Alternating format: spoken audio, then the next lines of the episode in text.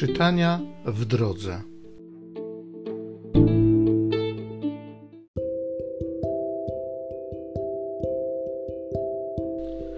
Z dziejów apostolskich. Paweł opuścił Ateny i przybył do Koryntu. Znalazł tam pewnego Żyda imieniem Akwila, rodem z Pontu, który z żoną Pryscyllą przybył niedawno z Italii, ponieważ Klaudiusz wysiedlił z Rzymu wszystkich Żydów. Przyszedł do nich, a ponieważ znał to samo rzemiosło, zamieszkał u nich i pracował. Zajmowali się wyrobem namiotów. A co szabat rozprawiał w synagodze i przekonywał tak Żydów, jak i Greków. Kiedy Sylas i Tymoteusz przybyli z Macedonii, Paweł oddał się wyłącznie nauczaniu i udowadniał Żydom, że Jezus jest Mesjaszem.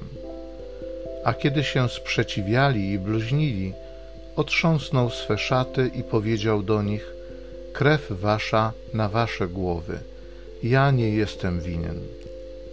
Od tej chwili pójdę do Pogan. Odszedł stamtąd i poszedł do domu czciciela Boga, niejakiego Tycjusza Justusa.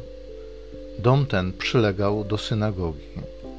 Przełożony synagogi, Kryspus, uwierzył w Pana z całym swym domem. Wielu też słuchaczy korynckich uwierzyło i przyjmowało wiarę i chrzest.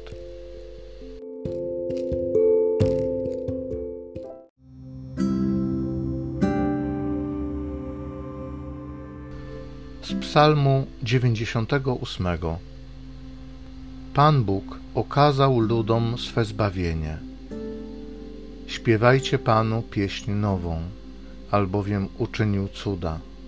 Zwycięstwo mu zgotowała Jego prawica i święte ramię Jego. Pan okazał swoje zbawienie, na oczach pogan objawił swą sprawiedliwość. Wspomniał na dobroć i na wierność swoją dla domu Izraela. Ujrzały wszystkie krańce ziemi zbawienie Boga naszego Wołaj z radości na cześć Pana cała ziemio. Cieszcie się, weselcie i grajcie. Pan Bóg okazał ludom swe zbawienie.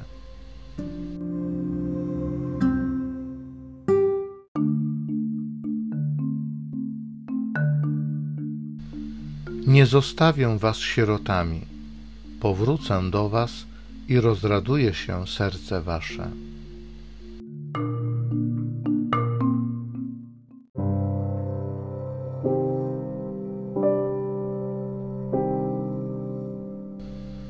Z Ewangelii według świętego Jana.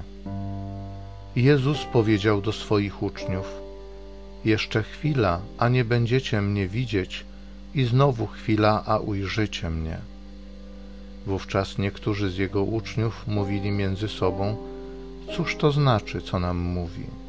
Chwila, a nie będziecie mnie widzieć, i znowu chwila, a ujrzycie mnie. Oraz idę do Ojca. Mówili więc: Cóż znaczy ta chwila, o której mówi?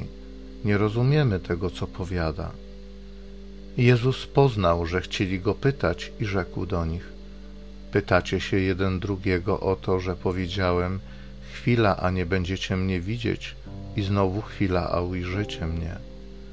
Zaprawdę, zaprawdę powiadam wam: Wy będziecie płakać i zawodzić, a świat się będzie weselił. Wy będziecie się smucić, ale smutek wasz przemieni się w radość.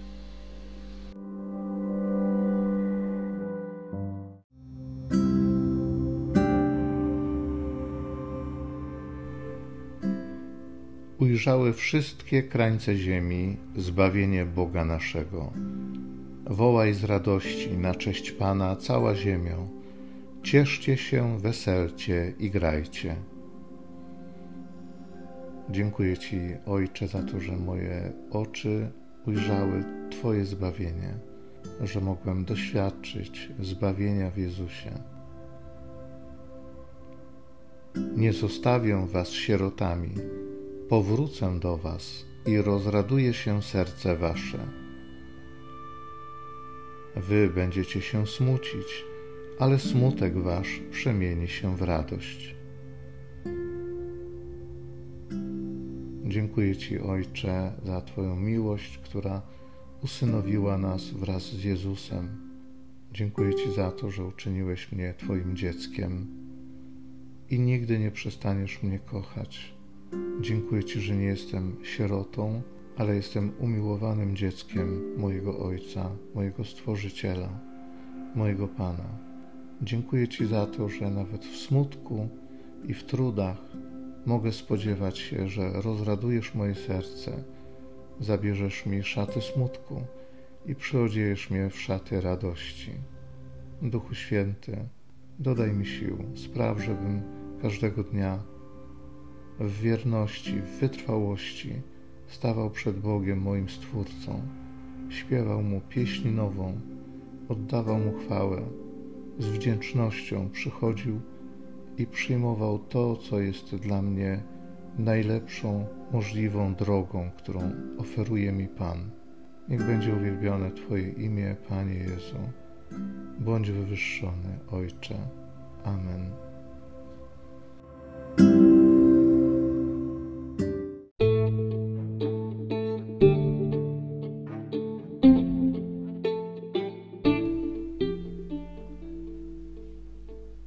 Zachęcam Cię do osobistego spotkania z tym Słowem w krótkiej modlitwie nad Pismem Świętym.